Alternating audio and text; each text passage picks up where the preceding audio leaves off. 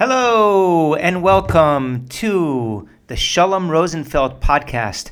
My name is Sholom Rosenfeld, and this is my podcast. I know that Shmuel Tenenhaus had a podcast before, but he hasn't made a podcast in two weeks. And so, too bad for him. We had to hijack his podcast and take over. I am so happy to be here. Besides, I never really liked any of Shmuel Tenenhaus's podcasts, anyways. So, I know that we started off this podcast with Celine Dion, and it is Sefira. But it was a very difficult week for me and potentially for some of you as well. And so I figure let's just throw in a little bit Celine Dion and make everybody feel just a little bit better because her her voice is is just beautiful. So there's many topics for us to cover today. First of all, with the uh, all the supply chain and shortages and things like that, I wanted to propose that we now extend the five second rule. So, normally, the rule of thumb is if something falls on the floor, food, you have a five second rule. Uh, just based on what everything's going on and again, all the shortages that we're seeing, I would say that we bump that now up to 45 seconds. And if you're on the West Coast, I would say a minute because when I lived on the West Coast, I was doing more hiking and I was outdoors and I was much friendlier with the earth. So what I'm saying is five second rule now 45 seconds and then 60 seconds on the West Coast. So I want to talk to you about a dilemma that my friend had. He had lost something in his house and uh, the issue was that he wanted to put some money into uh, Reb Meir Baal HaNes Pushka, but uh, he had also lost his Reb Meir Baal HaNes Pushka. So he lost two things, but now he, he doesn't have a Pushka to put it in and find it. And uh, which makes you think that what people should potentially do is either have another Pushka that you can put something in, which is a segulah to find your Reb Meir Baal HaNes Pushka if you lost it, or to have a spare Reb Meir Baal HaNes Pushka in your safe so when you lose your main Reb Meir Baal HaNes Pushka, you will have your backup to find it. Elakad de Meir Aneni. Okay. The next thing we're going to go into, oh, it also mentioned to me, so it also reminded me when Apple came out with AirTags, I was like looking at that and go like, your AirTags, you, you think we need your AirTags to figure out where we, we left things? We have a Reb Meir Baal HaNes Pushka, dude. And it's way cheaper than your tags. They don't have to be charged, and there's no privacy being collected. So we, we are a step ahead of everybody else. I wanted to share an anecdote from my youth. People want to know, hey, are you're twisted now as an adult, and your mind is kind of warped. Is this a rather new phenomenon, or has this uh, been present since childhood? So let me share the story. When I was in pre 1A, I thought it would be hilarious to come to school with an Aveira note as opposed to a mitzvah note. So, what I did was, I asked my father to send me to school with an Aveira note. And he absolutely refused until I, drive, I drove him so crazy that he relented, as any good father would, and he wrote me an Aveira note. And I took that to school and I gave it to my teacher. And the teacher did not appreciate the humor. And I recall the teacher sending me to the corner because that was something that they used to do in the 80s. They used to have the corner. So I was in the corner for hours. And to this day, I remember thinking to myself, these people have no, no sense of humor. They're, they're not in on the joke. They think that my father was serious about this. But that's what happens. You get an Aveira note, and that's what you risk happening to yourself. So, parents, if you do send an Aveira note for your kids and it's sent in jest, I would advise you to message the teacher on WhatsApp or Telegram and just say, hey, my kid is a little cuckoo and wanted this Aveira note. It's all done with great humor. Now, Shavuos is coming up next week, and I have some friends who are traveling out of the country. I'm not even talking about cross country. They are traveling out of the country for Shavuos. Here's a recommendation if you have any friends who are traveling for Shavuos. ask them for a loan, an interest free loan, and then take your time paying them back. Why? Because you can. And you can tell them, hey, listen, I know you lent me money and you're saying you need it back, but you don't you don't need the money right now. You're going to Morocco for Shavuos. You you have a ton of cash. And no matter what you tell me, I you know, you're flush with cash because who flies to a different country for cheesecake? Nobody does that except if you have a lot of cash. Now, I'm not advising you not to pay back. Obviously, you have to pay back. What I'm just saying is great opportunity to score an interest-free loan and not have to be worried about paying it back too quickly. So, the wife and I were watching a Netflix documentary. I don't recall the name, and even if I did recall the name, I would not share it with you because it was an awful documentary, like so many other awful things on Netflix. Not for political reasons, just I just thought it was just not good content. It was about a doctor who was a fertility doctor and he ended up injecting his own sperm into tons of women. Not tons, but dozens and dozens and dozens. I kept dozing off and each time I would wake up it was like, you know, they discovered child 50 and 60 and 70 and 80. And what I keep reminding myself, or it, it, it jogs my memory, that Netflix content, particularly on the movies, remind me of that dumpster of movies or DVDs that you can buy in Walmart for like $3.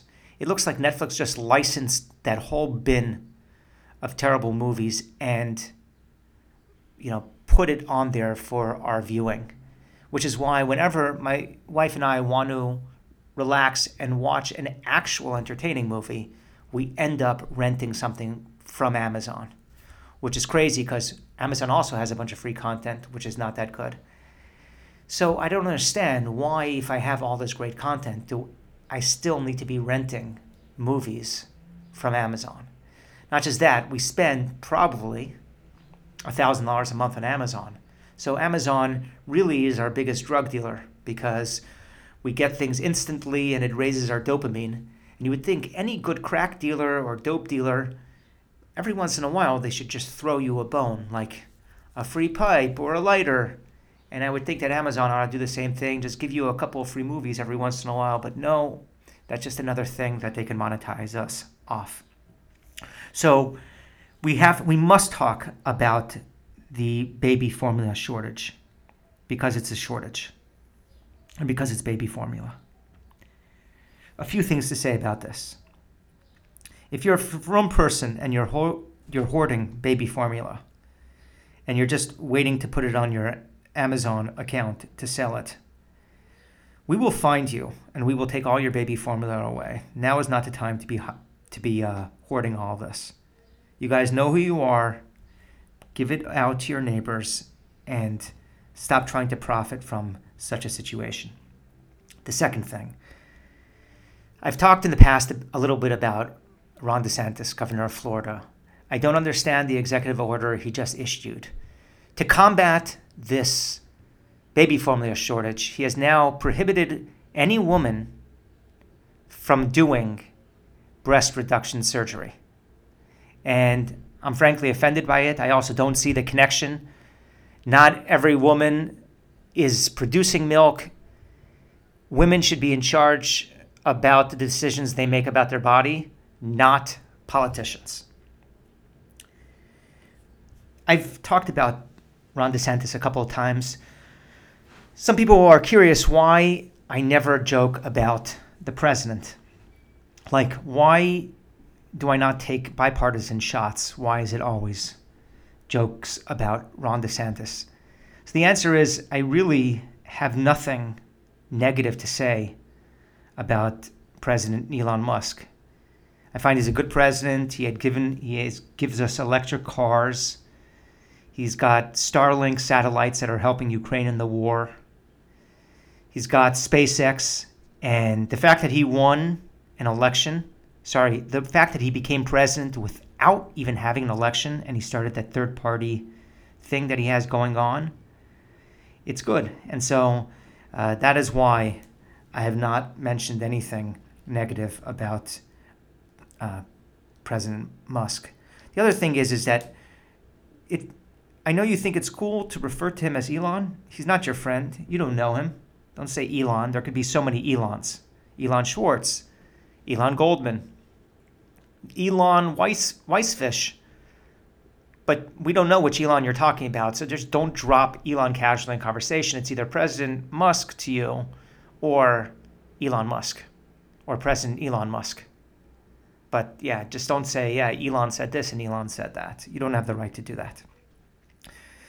Another thing which is becoming very difficult for me is when other people are driving and everybody is on their cell phone while they're driving. The reason why that's very difficult for me is because I'm also on my cell phone. And I thought that everybody else was being vigilant about their driving. And now I look up from my cell phone and I see everybody else is on their cell phone. Well, that means that none of us are paying attention to the road, and that is not a good thing. Now, why should I be on my cell phone and you not on my cell phone? Because I have actually important things to do while I drive. I'm not sure what you're doing. So I am, you know, at the light, I need to refresh uh, my NewYorkPost.com homepage because could be there's a new Kardashian story that I didn't see that got updated in the last 60 seconds from the light that I was a couple of blocks before.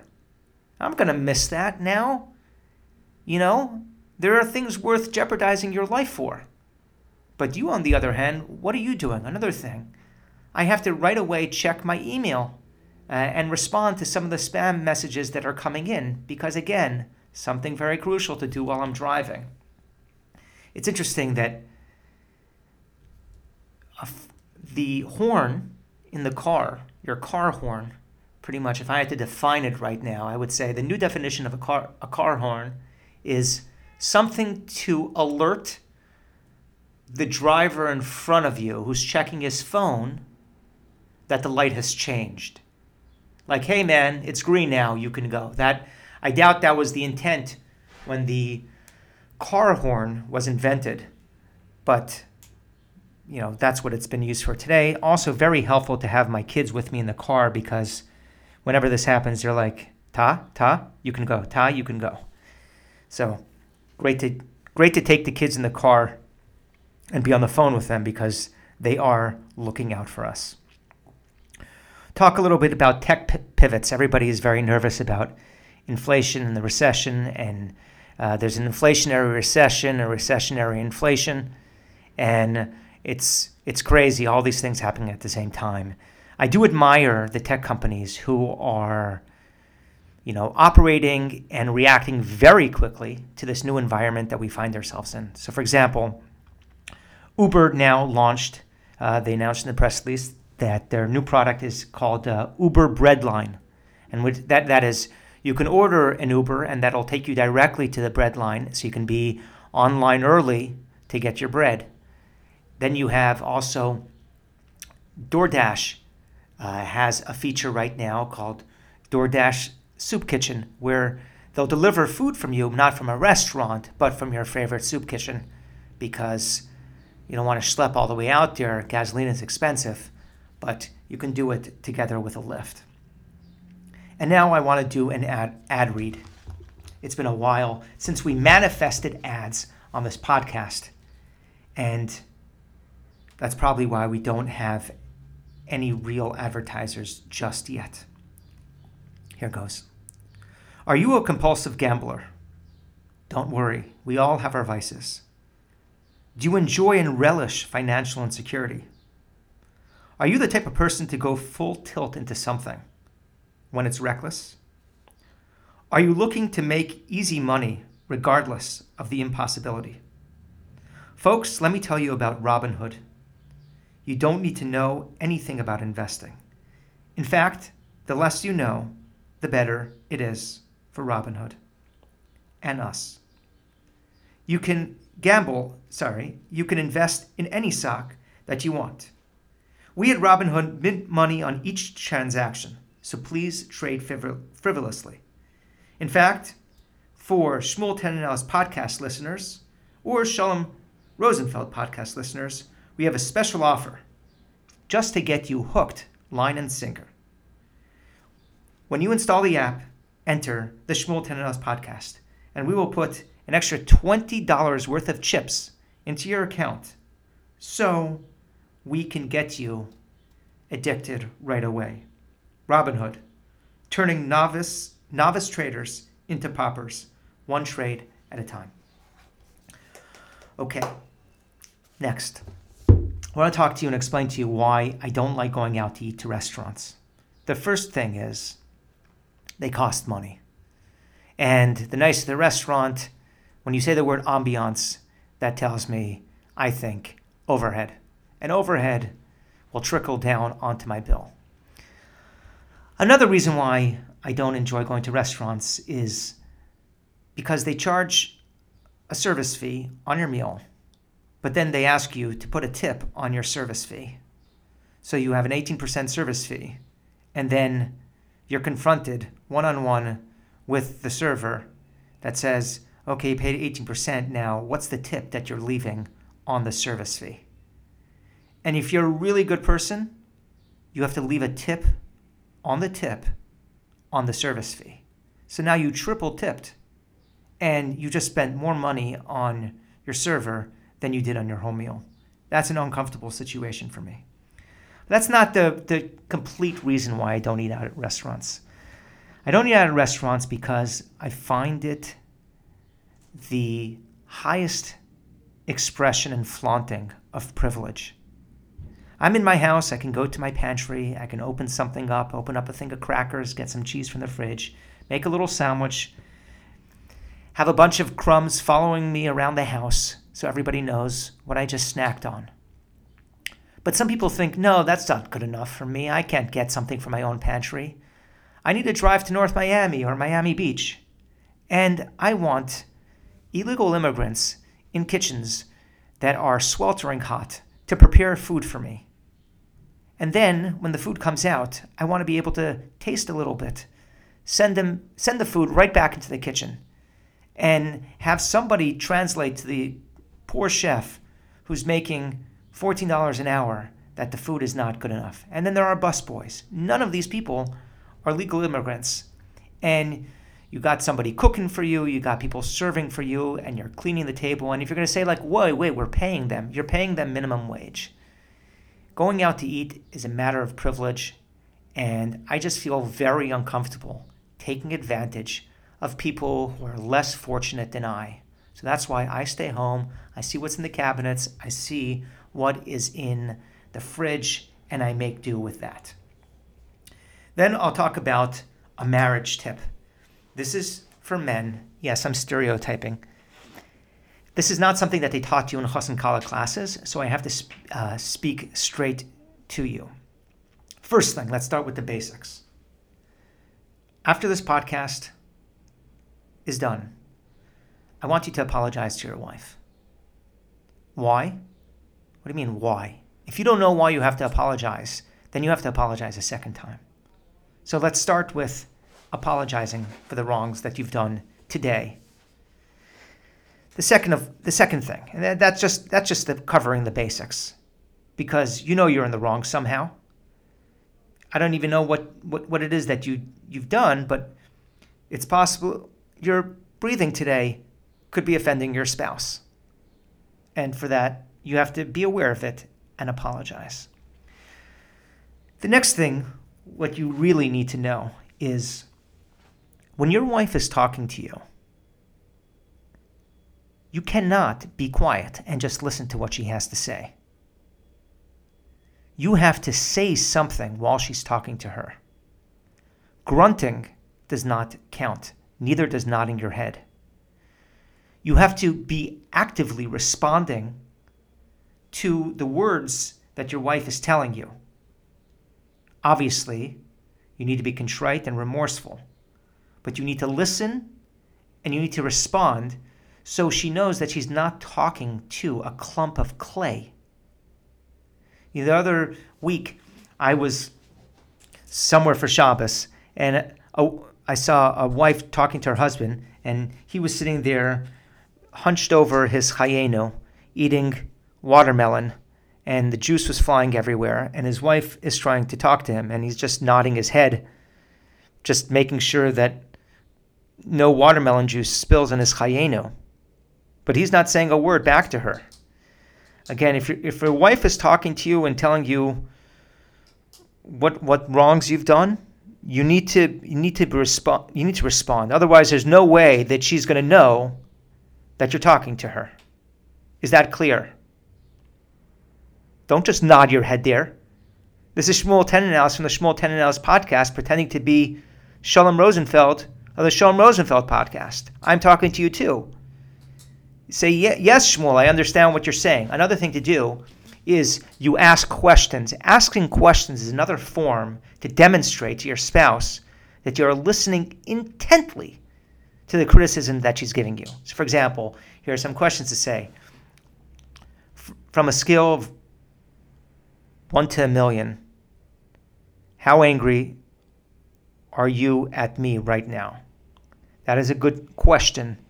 You're using data, you're gathering information, and this is a conversation, not just someone berating you for all the things that you didn't do or that you did do. Okay.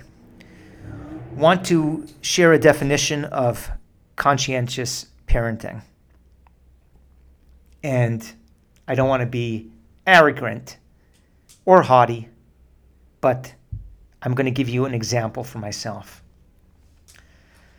There was a night I was indulging in a little bit of cannabis outside of my house.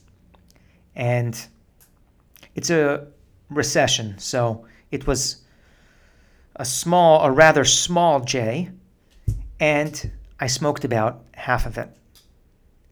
And that was it. And then the rest of the J was on the table. And I'm going to leave it there. But then I looked at it and I said, wait a second, there's a half a joint left over? With a, a lighter so conveniently next to it? My kids could find this in the morning and want, either wonder what it is, or worse yet, they can pick it up and try to smoke it. So, what I did as a responsible parent is I smoked the second half of the joint because I don't want my kids to get the drugs. So, I did the drugs. Now, you're saying, ha, Shmuel, that's funny. You could have just taken that and hid it in the barbecue where you keep your drugs typically. The answer is that the kids can find it in the barbecue. So I don't want to take any chances. And uh, that's my uh, that's my definition of conscientious parenting. Just being very aware and thinking five steps ahead and taking a couple couple of puffs for the team. Want to talk now about a huge crisis facing the Jewish community, and that is facon. I had facon a couple weeks ago. That's fake bacon. Get it? Fake bacon, facon. Let me tell you something. I tasted this. There was a farbrengen going on in my mouth. And that this is this is the fake stuff. It's not even real stuff. If the facon is 10% as good as real bacon, this is a, a crisis that we have on our hands right now because one, there could be Orthodox Jews that find out about facon and go, wow, this is the fake thing. How good is the real thing? So I think this is a big issue because in the past I would just walk through the airport and I would smell the bacon, but now I tasted facon. So I'm like, wow, this is serious stuff. So that's the other thing. Another thing is is that I think that in all fairness, when people are looking to convert to Judaism, it doesn't happen very often. But when it does happen, somebody ought to be there and just say, hey, listen, we know you think you're making the right decision, but did you taste facon? Because bacon is better than facon. And what you're going to be doing is you're not allowed to have any of the bacon anymore, just the facon. So, if you're a rabbi and you're doing conversions, right before it's go time, I would break up Facon or Bacon and just say, Are you sure? Like, are you absolutely, absolutely sure? Here, we have some fake in my desk. Taste a little bit. Tell us you're still determining, determined in moving forward. Otherwise, let's just call it a day. There are some advantages of being an Orthodox Jew. We're going to talk about one of them today, and that is as an Orthodox Jew, we are not intimidated by food inflation. That's because the price for kosher food has always been inflated. So, this is something that we've been dealing with since food was invented. Like, even if a box of cereal is $8 and there's an, an ad for how to do Hatzalah CPR on the back of it, we're used to this. This is kind of how we roll. Everything is expensive. A tub of cheesecake, uh, not a tub of cheesecake, a tub of cream cheese or cheese, yogurts, lebens, these are all high end items that they typically keep in a safe in a grocery store, a kosher one, if you want to buy it. So I'm not saying, hey, hey, you ought to become an Orthodox Jew, so you're not intimidated by high grocery costs. I'm just saying is that we have it. Now, for those who are not familiar with kosher food and, and inflated pricing, why is it that kosher food is so excited? It was so expensive, not as so excited. Kosher food, I don't think, is more excited than regular food. Why is it that kosher food is more expensive than regular food? It's very simple because you have to get kosher animals, right? So the you have to get a cow that's kosher. The cow, right, in addition to be now being a Jewish cow, it's walking around with yarmulke, it's walking around with a pair of tzitzis, right? If it's a very smart cow, it's going to go to law school, it, it will be a doctor. Uh, the cow itself is eating kosher food. And so the lifestyle that a Jewish cow has to have until it gets slaughtered, that it can now be eaten by Jews, is a very expensive lifestyle. And it just figures into the cost and it gets added to, to the bottom line. Then I want to talk to you a little bit about billboards on the highway, those type of billboards. And wanted to talk to you about two particular things that I noticed.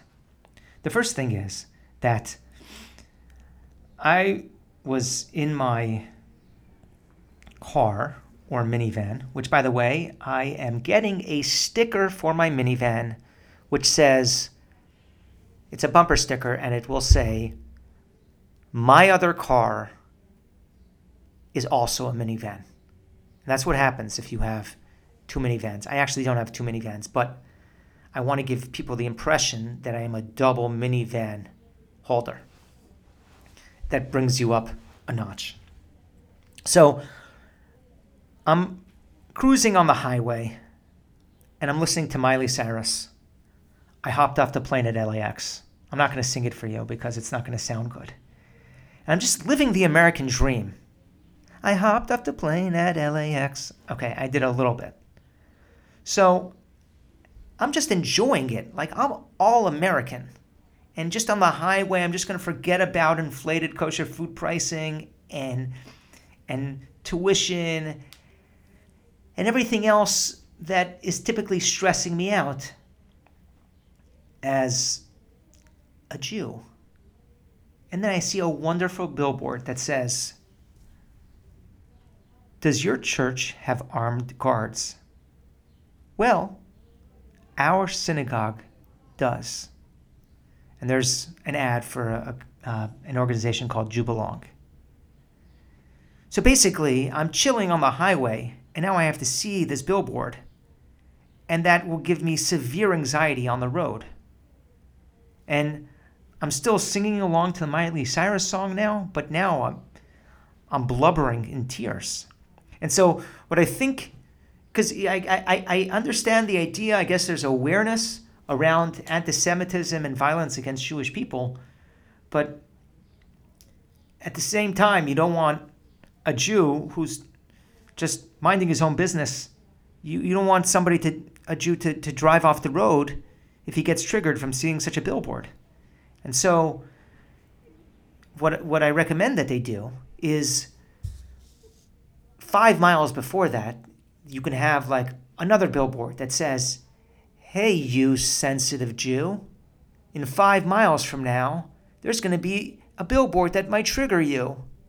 So maybe for the next five miles, drive with your eyes closed and be safe. You hear, you hear us? And that way, you can avoid looking at that billboard. Another billboard that I noticed while driving the billboard says, This is a sign that you should not drive high. Very clever. I get the idea this is a sign because it is a sign. It's a billboard, that's a sign. Again, I understand the utility. It's about telling people it is not safe to drive in a state of impairment. Completely understood. However, if somebody is actually driving high and then they see that billboard and they read it, don't you think it's going to make them even more paranoid and potentially get into a car accident? It's like, whoa, don't, this is a sign. Uh, uh, uh. So again, the people who are putting up these billboards you have to be very careful just to make sure that people who are going to be reading the sign don't get negatively impacted. Now, I want to leave off with two final thoughts. First thing is, have you ever been on the phone with somebody and you're talking to them and they are completely doing something else multitasking, reading on their phone, or it happens in reverse, where they're talking to you, but you are completely checked out. And whoever is the one that is checked out is going, uh huh, yeah, uh huh. So That's not that bad. But what's been happening lately is where I'm on a call with somebody, and both parties at some point are multitasking and are browsing the web or doing something else. So at that point, you just have two people on the phone doing their own thing, just kind of breathing heavily or lightly, and the call is like, yeah, yeah, uh, you, yeah, you, uh, him, I, you? Uh, so I'm curious if anybody's experienced that. The last thing I'll just leave off with is the most overused term by the media in the last couple of years that I can recall is the word unprecedented. COVID unprecedented. Ukraine, Russia, unprecedented. Baby shortage, not baby shortage, there's a lot of babies. Baby formula shortage, unprecedented. Sky high gas prices all over the place for this amount of time. Unprecedented. Unprecedented just means it didn't happen before. Anything that's happening right now, by definition, is unprecedented. So I don't get the big deal from the word unprecedented because any new thing that happens is unprecedented. You got what I'm saying? I can't believe it. This is unprecedented. It never happened. Of course, it never happened because it's happening right now. So everything that happens is unprecedented. Thank you very much. We will see you soon. Perhaps we will do a before Shavuos podcast.